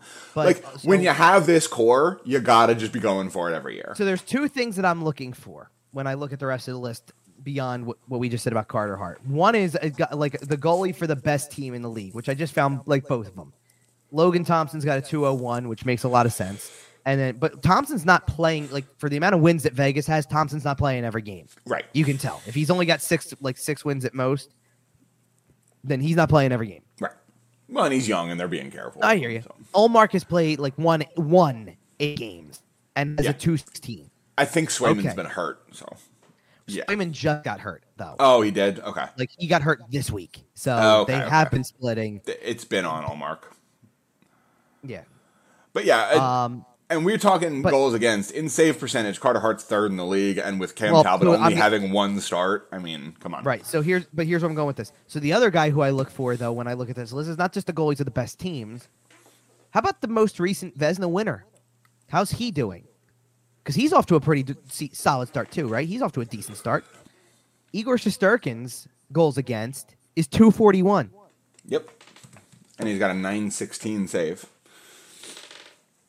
Yeah, I mean, which he- by all standards are elite level numbers. but for him, they're medium to poor, which Well, is are, crazy. but I'm saying, but just Carter Hart is is. putting up a two or a 197 goals against and a 946 save percentage. and doesn't have like doesn't have any more wins than some of the other guys. Like he has the same number. Look at this list of the guys. He has listen to the list of the same number guys who have the same number of wins that Carter Hart does at six. Igor Shesterkin does, which shouldn't come as a surprise. Right. Connor Hellebuyck, again, not really a surprise. Logan Thompson with six for Vegas, not really a surprise. Actually, it's a, li- it's a little bit of a surprise that Winnipeg already has Yeah. six six wins. To be honest, I, that was Vegas. Winnipeg has six with Connor. well, no, Hellebuyck. no, I know. I was talking about Hellebuyck. I hear you. But Hellebuyck's good enough that he can win games on his own. I think is what I'm getting at. I- like fair. I don't think of Logan Thompson and say, "Oh, that guy's gonna have six wins unless his team's really good." I guess. No, Ilya- Connor Connor Hellebuyck is in a much more similar position to Carter Hart, Right. Ilya Samsonov has six for Toronto. and okay. he's been fantastic for them. okay. With, with Alexander Georgiev has six for Colorado, which I think, first of all, there's an irony that the former backup to Thank Igor God he's not still a Ranger. Yeah, But like, I, it's funny. I and- couldn't handle them and- having that duo. And do you need me to tell you who the only other goalie on that list with six is? Okay, It's Martin Jones. Flyers legend. So tell me there's not some irony to Shesterkin and his backup, former backup, have the same number of wins. And then Carter Hart and his former former backup. backup, Yeah. have the same number of wins. And then Ullmark's up there with eight, obviously. And then you start to get into the territory of other guys who have five wins, which is, is the likes of Marc Andre Fleury, Jack Campbell, Freddie Andersen, Oettinger and Husso both have five. Like, Something else I wanted to mention about Hart here, real quick, is the fact that he is still just 24. like I know, I know he had a bad year last year. I know he wasn't great the year before that. Like I, I know he's had a rough couple seasons here, but the team's been awful in front of him. He's still 24. Like most goalies still haven't even debuted in the NHL by now. is Oettinger the other like exception to this rule? Kind of like Yes. Like there's other guys like Logan Thompson's 25, so that's still very young, obviously. But like Ville Husso, who's got the same Well- level of numbers, is 27. Well, Like, right, and even- just now, like everybody finds out who the hell he is, right? Even Oettinger just came up last year Right, he's and like 23. kind of made his debut. He was only a year younger than Hart. Carter Hart's been up for like four years at this point. This, Um, is, this honestly though, as I'm looking through the list of guys, like the guys with the top goals against right now, like Logan Thompson's 25. this is an exciting time for goalies. Let me tell you, Oettinger's 23, Huso's 27, Hart 24, Skinner's Thompson's 24. Hellebuyck's only 29. Actually, it doesn't feel like it because it feels like he's been around forever. But he's 29. Sorokin's 27. I can't believe Sorokin's already 27. But Ullmark's 29 and just like finally coming into his zone. Um, Sams- Samsonov's only 25. Samsonov's 25. Wow. Shesterkin's still 26. Like, Right. Ilya Samsonov was a capital for like four years and is still only 25. imagine when you get to the point where you're talking about goalies like if, if the like you know the goalies who are getting like the bulk of the starts in certain situations like like in Florida. Bobrovsky's still the number one, but Spencer Knight is right there, and you and Spencer Knight's got a 253 in his whatever number of games, four games. His save percentage is not really good. His save, his save percentage is 899. That's not good. But he's 21. Like Yep. the next ones are on the way. Like the guys like you almost expect to be hearing more about in this grouping is like, okay, Freddie Andersen's 33. Okay, I get that, you know. Yeah, that, that last big batch. Darcy the- Kemp Darcy Kemper's 32. Over Craig last- Anderson's got a 225 and he's 40. over the last two or three years, we have seen a pretty hefty changing of the guard. You had Pekka Rinne retire. You had Henrik Lundqvist retire. You had Tuukka Rask retire. Uh, Braden Holtby might still be clinging on somewhere, but he's on his way out. There's a big changing of the guard. The, the goaltending class just got about 10 years younger over the last couple of years, and it's exciting to see. Do you know which Um, name do you know which name we haven't mentioned Okay. in this whole conversation about goaltending numbers? You have to go like you have to go past the top 25 to find him. Okay. Andrei Vasilevskiy. Yeah, I, I traded for him in fantasy this year, so of course he's starting out medium. Here's uh, and that, that's a great way to put it though because I didn't aren't keep I didn't keep Carter Hart because I traded for Andrei Vasilevskiy. It's going great. Yeah. Like, because you're no, because you're right.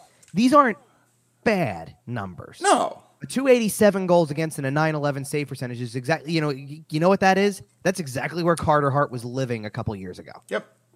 You know, looking like looking okay. Like you knew something wasn't completely right with him. He's getting scored on a little more than you would like, but he's not. He's not the one who's killing you. Right. And as we're getting towards, you know, that quarter way mark of the season, we're not there yet. We're just past kind of the 10% mark. But as we start getting closer to that quarter mark, you, you're going to start to see these numbers But it's matter. Like Sure. But it's very interesting because like another guy who's not off to the best start, who was a Vezina candidate last year, Jacob Markstrom's got a 284 goals against and a 900 save percentage. That's kind of pedestrian compared to some of these other numbers you're seeing. Or how Cal- about Calgary's got some stuff they're figuring. or out. how about a guy like Juuse Saros who was in the Vezina conversation for the last several years with a 312 and a 904 save percentage? Like that's average. Well, we talk about Carter Hart's performance being unsustainable. Andre, like those performances are unsustainable in the fact that you The- you know they're going to turn it around. The only guy who I would sit there and say the answer to that is I don't know is Saros because I I kind of don't know what Nashville is anymore. that's that's valid, and I think Nashville Like- doesn't necessarily know what they are. Like I, I think Calgary's record is what it is when Markstrom's not giving them near perfection like he was. I think that look, Tampa was at one point in time one three and zero in their first four games. Now they've played twelve games and are seven four and one. Like they've right, improved. exactly. Like I think that you can pinpoint that like a team that's six one and one in their last or six zero and one in their last. Or no, I had it right. Six one and one. Sorry, I was looking at Winnipeg's record, which is seven three and one. okay. Um, but like a, a, a team that's got six wins in their last eight games is trending in the right direction. I, I do think that Vasilevskiy's numbers are going to suffer this year in terms of mileage. Like Okay. you've played a lot. You can't deny you've played a lot. I think mileage catches up to a goaltender. Brian Elliott might get a lot of starts this year. I mean, Brian Elliott's no spring chicken anymore either. No, I know. Well, right, but you don't care about how many miles you're putting on Brian Elliott. You're you're you're gonna you. you're gonna load manage Vasilevskiy to make sure he's in the best shape possible for the playoffs. Right, but so, so there's the difference though. There's a difference between a 20 he's 28 years old. It feels like he's 32 because I- when yeah. you've played the duration of the seasons that you have, like when you're playing 20 extra games a year in the playoffs and he gets all of them and especially the first year that they won. Like Just every series went to seven, didn't it? It was like seven, That six, wasn't seven, even- seven, or that's not even the reason that I'm thinking that because Okay. the re- the reason being that when like okay okay I keep forgetting they don't count the, they're not counting those as playoff games but he had to play three other games like so right he played Andre- three other games Andrei Vasilevskiy, robin he's played 373 career regular season games. right He's played 104 postseason games. Isn't that nuts He has a he's 28 years old and has an extra 100 games on his record. He's played almost 500 games already, and as a goalie, that's obscene. in in the playoffs by the way like the last three years this is the like for if you're looking for amount of work like his numbers are outstanding in the playoffs Yeah. obviously but the last three years 740 699 and 752 shots against By in the way, his, his career record in the playoffs, this is ridiculous. Six, 63 and 38. yeah that's crazy Insane. I think I think the goals against the last two years and or the first two years that they won the cup in the playoffs is absurd. Also, one ninety both years. His He's save gonna- percentage those years was was nine twenty seven and nine thirty seven. Like that's He he's gonna hit 250 career wins this year. He's got 233 right now. He'll get to 250. yeah, he will. It's Insane. incredible. Um, okay. Anyway, back to Carter Hart. Um, we have seen in the past goalies have a spectacular season and maintain it through the whole season, right? We Right. we've seen guys like Martin Brodeur do it. We've seen guys like uh, Henrik Lundqvist. How many times did Henrik Lundqvist single handedly drag the Rangers to the playoffs? If I'm not saying it's going to happen, but if Carter Hart does that, and I think he's capable of that, I I think at this point, sure. I think the Flyers have a shot. I think if there is any sort of dip, I think that makes it tough because I don't like. I don't think Felix Sandstrom has played that poorly, but I think, like, I think the team in front of them has looked pretty similar. Carter Hart is good enough to make the difference, Yes, he is. and Felix Sandstrom just isn't. There's a couple things that are going to come into play for me. Not about Carter Hart specifically here, but there's Yeah. like because we keep talking about Sandstrom too. I, at some point in time, I envision if if he doesn't pull out a win at some point soon, that they go to Sam Ersson instead. I think you just got to give try- him a shot. Right? Right, just to try to give somebody a shot. I don't know if Sandstrom doesn't need waivers, right? I don't believe so. Okay. No, not at this stage. But but there's a lot of things. There's a lot of things to consider, and like with with guys on the team who may You know, like a week ago when we're watching the game against Carolina and Morgan Frost is getting five minutes a game. We're sitting there going, how long until he's on waivers? Like seriously, and he and he does need them. Right. And how long until this happens? Because Tortorella is not warming up to this kid. No. It feels like now. Credit to Tortorella in this case because he credited Frost's line with really establishing a forecheck in the game against Ottawa. And and he didn't hold back on the fact that he's like, if, if you're gonna praise like Frost and Lazinski and guys like that, then that's good because it says that they're doing something without scoring goals that stands out to you and That's makes and makes and makes you say, then I'm not gonna bench like Frost was benched Yep. recently enough. Like, you know what I mean? Yeah. Like, so it says something to okay, this was good, this was progress.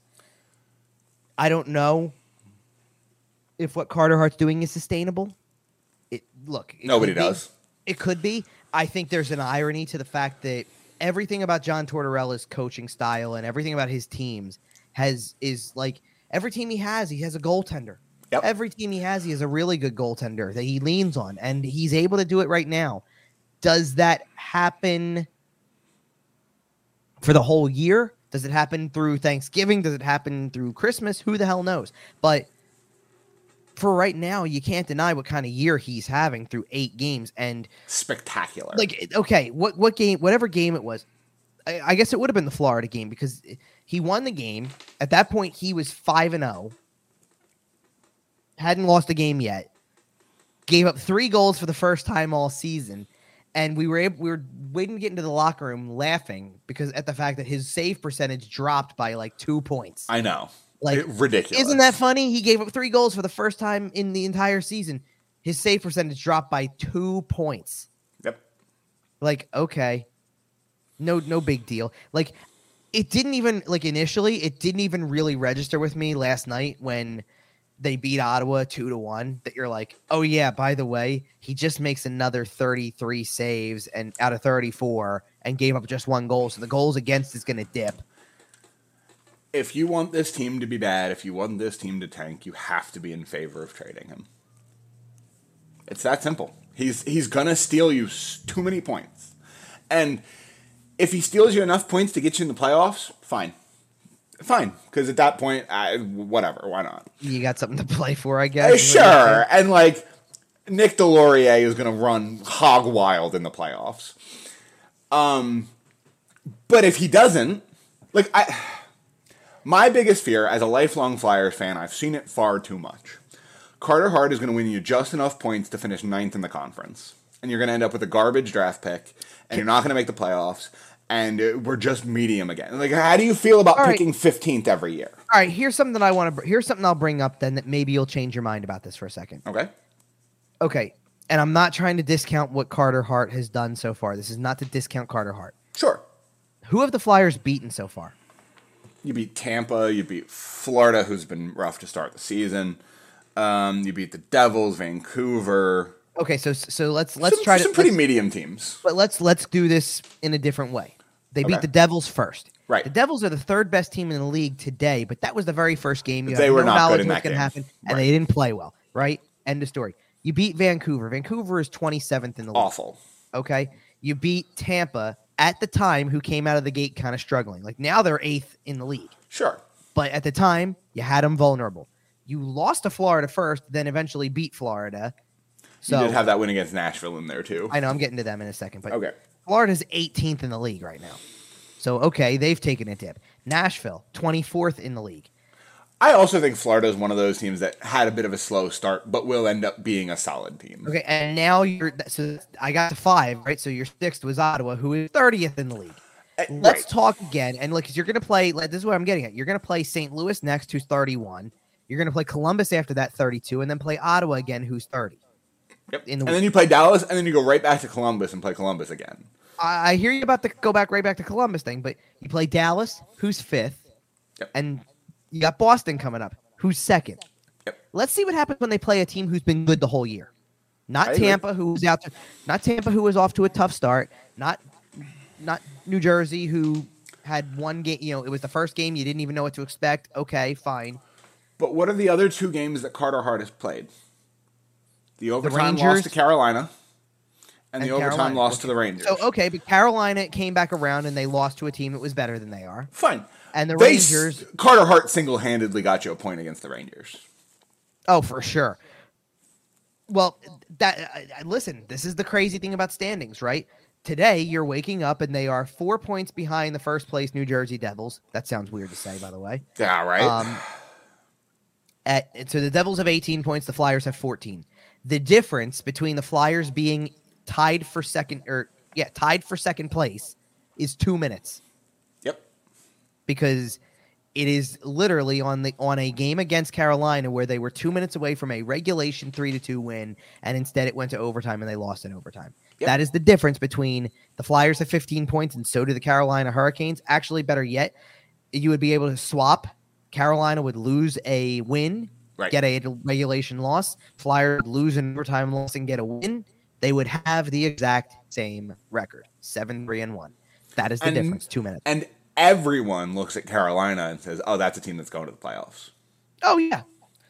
Like but this is the thing about playoff teams, right? The Flyers are third in the division today. And Buffalo's in a playoff spot. And the Islanders are in a playoff spot. Not everybody had those teams making it. New Jersey's leading the division. Not everybody had them there. Go to the other side. Go to the other side. Seattle's second in their division. Chicago's in a playoff spot. Who had them there? Nobody. A lot of people didn't think Winnipeg was going to be good. Winnipeg's second in the division. It's been a very strange season so right. far. And the teams that are out of the playoffs right now that everybody kind of thought, well, yeah, sure, they'll probably make it. St. Louis, Calgary. Um, go to the other side. A lot of people, well, the Rangers are currently. Both Toronto and the Rangers are technically out of a playoff spot today.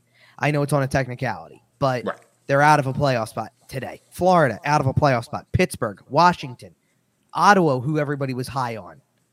You know, Columbus, who got the forward everybody wanted in free agency, has three wins. Yep. Yeah, I, I expect things to be different by our next show just because we're still early enough in the season that Right. things change every other day. Um, and like we were talking about earlier, it's it's four games to the top of the league or four games to the bottom of the league. Like Right. I could- just I just can't get so hopped up on they've won six out of eleven games. They're they're at 14 points. They're throwing away the opportunity for this guy or that guy. I don't think that's the case because I've seen like I'm sorry they got off to what was uh, like even the year before like last year I can I can remember the records vividly six two and two eight four and two that was the records between 10 games and 14 games. The Now, year you had before that was the 56 game. which is different but at the Yeah. same time they were affected by 20,000 different things this that the other thing. And they went and they were going to play super short-handed like their what was the record after they right before the covid like the covid hit like surge hit them? Their record at that time oh really? Was 8-3 and 2 like there's something about they start off the first 14 games or so playing really well the last two years and then it goes off the cliff does this go off the cliff too like I like think that's going to come down to whether John Tortorella has fixed the culture or not. It probably does, but that's why. Like, can you understand why? Like, so far, like I know you do. I'm talking about everybody else Right. out there. Like, can you understand why I'm not going crazy over six wins in 11 games when we've seen this act the last two years? Hey, they like, like, and think about how think about the trajectory of the way 2020 ends. They look like the hottest team in the league. Everything stops. They come into the playoffs. They win the first. They win the preseason game, the first three games after, win game one against Montreal. It's all looking great From they an- win a playoff series. Then it ends. Okay, seven game series against upstart team like the Islanders. They were, you know, coming. the them. Islanders were great that year. They had a great, yeah. They they were really good, exactly. And that ends, and they start the next season off when everything comes back in January, and they go out and they start with and and we and the conversations were exactly the same. Yep. Eight, three, and two to start 2021, and everybody would watch and go, "Well, what they're doing isn't sustainable, but they're winning. What, how can you deny it?" And the thing was, is that But that then every year the team proved to us that we were correct and that it wasn't sustainable. not necessarily proved correct. The first year, everybody was kind of shocked by it, I think, because eight, three, and two was this isn't sustainable, but the team was really good last year, so I'm sure it's going to come around at some point. Right. And it never did. It fell off a cliff. So then the next year, there was skepticism, but it was okay. they're eight they're eight four and two. Surely it's not sustainable, but they're winning games. I can't deny that. And then it fell off a cliff. And this year, everybody thought they were going to be terrible, and now they are six three and been. two. Yeah. And it's like like imagine I- if they win this these next two games and get to that eight three and two mark again, or close enough to. So I've said this before and I'll say it again. From an on ice momentum standpoint, Right. I don't know if any franchise in the league got hit as hard as the Flyers did by COVID. Going back to that, like the 2020 original stoppage. And again, strictly from an on ice perspective, I'm not talking about Marco Rossi missing a whole year. I'm not talking about Right. people getting sick. That all that all happened to everybody, and I understand that. But the Flyers were the best team in the league hitting that break. We were like four weeks out from the playoffs, and that team was clicking and red hot. So to bring like funny enough to bring it back to where we started in a way, if you you know if like we started with 20 minutes of baseball. And the run that this team was just on that just came up a couple games short. W- was that a possibility without this, right? Like if the world doesn't stop in March of 2020 and the team's playing at that kind of level, challenging for the division, everything is going so sky high beyond expectations. You know, or or what if they win that game 7 and get Tampa? And again, no one's going to give you a shot against a team like Tampa, Yep. but maybe they knows? have something, right? Who knows? Like Carter Hart was playing fantastic hockey in that bubble. sure. And he could have stolen you. what I'm trying to get at from that is is that look, there's a lot of reasons why it's not sustainable. I'm not trying to bring people down with this. It's let's put it this way. People were having this conversation at four, two, and oh.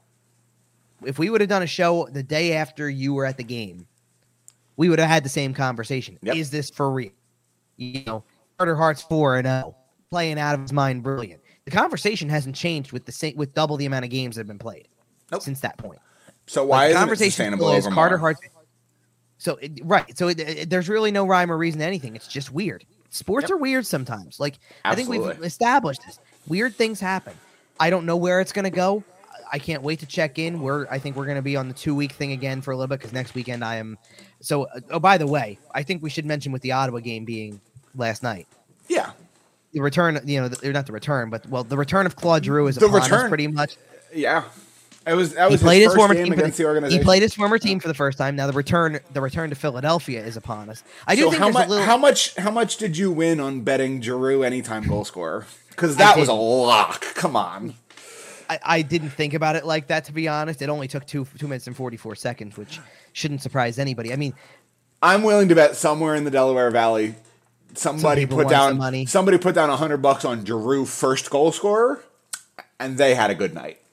I don't know if I would have gone first if I was doing that type of stuff because like. Even anytime probably paid you pretty well. Well, right, because I'm like, I you- like I would think any time would be a better bet because of the fact that first really sets the tone. Like, And what does Claude Giroux love more than setting a tone? Yeah, but see, I almost feel like it's set up for if they would have gone to overtime, you know, he would have been out there. The game winner. it's somebody- Yeah. yeah, like, like depends. Okay, so depending on what betting service you would use, you could always bet last goal, and that might Yeah. have been a fun bet. Like he's going to score the game winner, or or he'll have an empty netter at the end, or something, right? Like, yeah. It was guaranteed that Claude Giroux was doing something. So okay, something so in that game. a little piece of history from that goal, by the way, because first of all, now he has officially scored against every team in the league. Okay, I'm not surprised, but yeah. But it also was his 300th career goal. I did know that.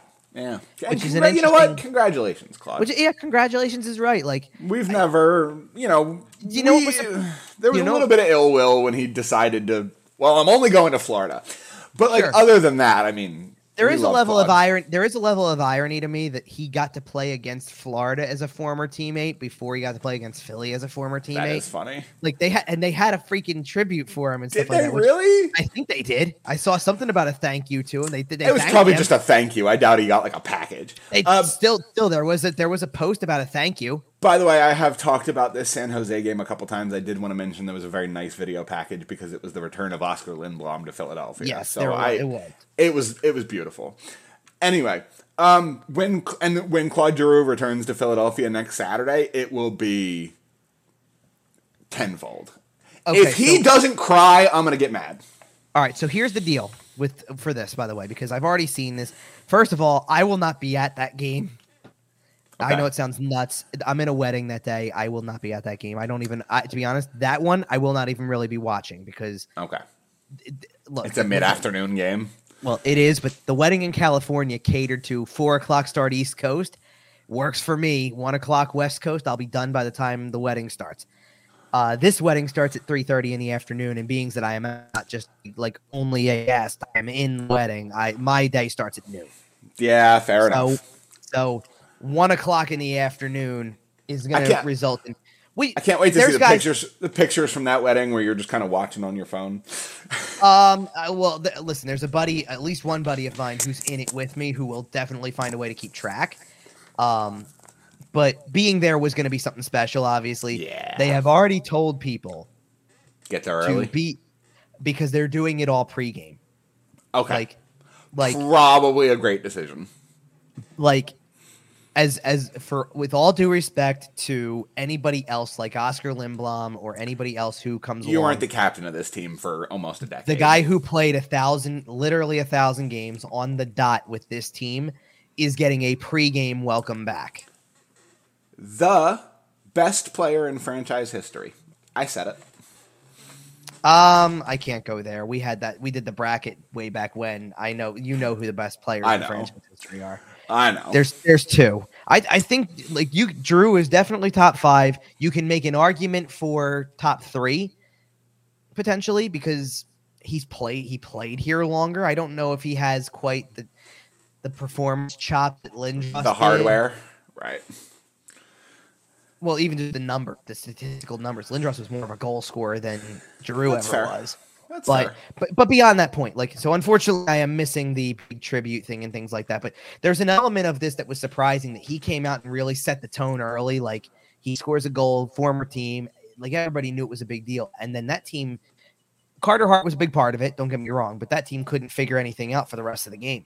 No, You know, like it's interesting how that was it. Like the Yep. big moment for them came two minutes in, and then two three minutes in, and then you know, the Flyers get one on a power play and they get, which I think was literally the first shot of the game. And, you know, Zack MacEwen, Snipe City, you know, top corner. I I made a joke about it earlier in the show, but it was pretty. By the way, the Flyers tweet last night was perfection off of that goal. Okay, I didn't say it. Big Mac with top cheese. Oh, that's, That's a good. great. That's a It's great note to get out of here. That is, pardon the pun. That is too cheesy for me. Yeah, I know. Um, all right, we are going to get out of here uh, real quick. I did also want to mention uh, the last little slide that we have here is that Sean Couturier Yes. had another back surgery and will be missing uh, a very At least- significant portion of time. At least very, three to four months, which very to a- possibly the season. which to put a bow on everything because when there was a little bit of a period of time where the talk was maybe three to four weeks and it'll be okay, right? Like, no, like this Oh. is exactly what I kind of speculated against, which was how do we know that in another two or three weeks he'll be trying something and they'll sit there and say, you know what, the only answer is surgery. And I don't- he's out for half a year. For the record, I don't really trust the Philadelphia Flyers medical staff at this point. We've documented those issues on the show. No, you know who people trust more than that? The guy who's been on top of all of these bit more than anybody, who's known about every significant injury that's happened. Okay. And San Philly. Yep. I trust WebMD more than I trust the Flyers doctor. Well, that, and for medical advice, I hear you there. and um, and WebMD tells you everything's going to kill you. But, So but Anthony Sanfilippo again, like, could miss significant time, and they fantastic tried to down on Twitter. and they tried to downplay it and do it. Yep. Oh, this could be low, lower, you know, timeline, three to four weeks. He might be able to come back. He got on the ice and tried to skate, and as soon as he was off the ice, you knew something was wrong. Yep. And And, now Philly, it's three to four months. And San Philly is the second best follow on Flyers Twitter, behind only at Kevin underscore Durso. No, he's he, he knows so much, and you got to give credit where it's due. He had that he had that one from a mile away, and as soon as you saw that there was that he wasn't skating anymore, and there was talks about a setback, to come back with surgery, no like no warning, it was just Right. out there, three to four months surgery. Boom, done. Well, the nice thing is, if this team does manage to keep themselves floating around any sort of playoff contention, Sean Couturier will be a great trade, trade deadline ad. Sure. I Basically, mean, like he's not. I mean, they're not officially, March, but like March-ish is about like when you can think about this. Probably, yeah, that's fair. but- if you're in that. Okay, so if you're in the position to make a run, Sean Couturier comes back and helps your team as your number one center.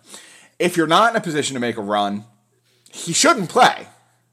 I I would fully expect it to be honest. I mean, don't get me wrong. Like I'm pleasantly surprised at how Joel Farabee's held up, and Knock I, on wood, it's early. They haven't ruined him yet. I know, but he's taken some hits where you go, ooh, that doesn't like. Well, and coming off the neck surgery, right, specifically for him, you're like, oh no, and he pops right back up and he seems fine. So I'll give him that. And you know, certainly they've had, you know, we already know about the Ryan Ellis thing. That's not a mystery anymore.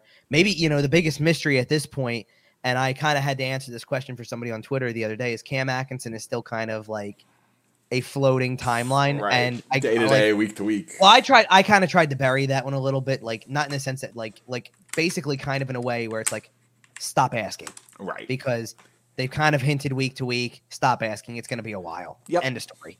So the, the group you see is the group you get, and they've won six games out of eleven so far. We'll see what happens in the next couple weeks and Yep, what we have and- to talk about. And we have two big weeks to talk about, like we said earlier, a week where they play all the worst teams, and then a week where they play a bunch of the good teams. So Yeah, kind two- of right in the middle. in two weeks, we will have a much better picture of who this team is.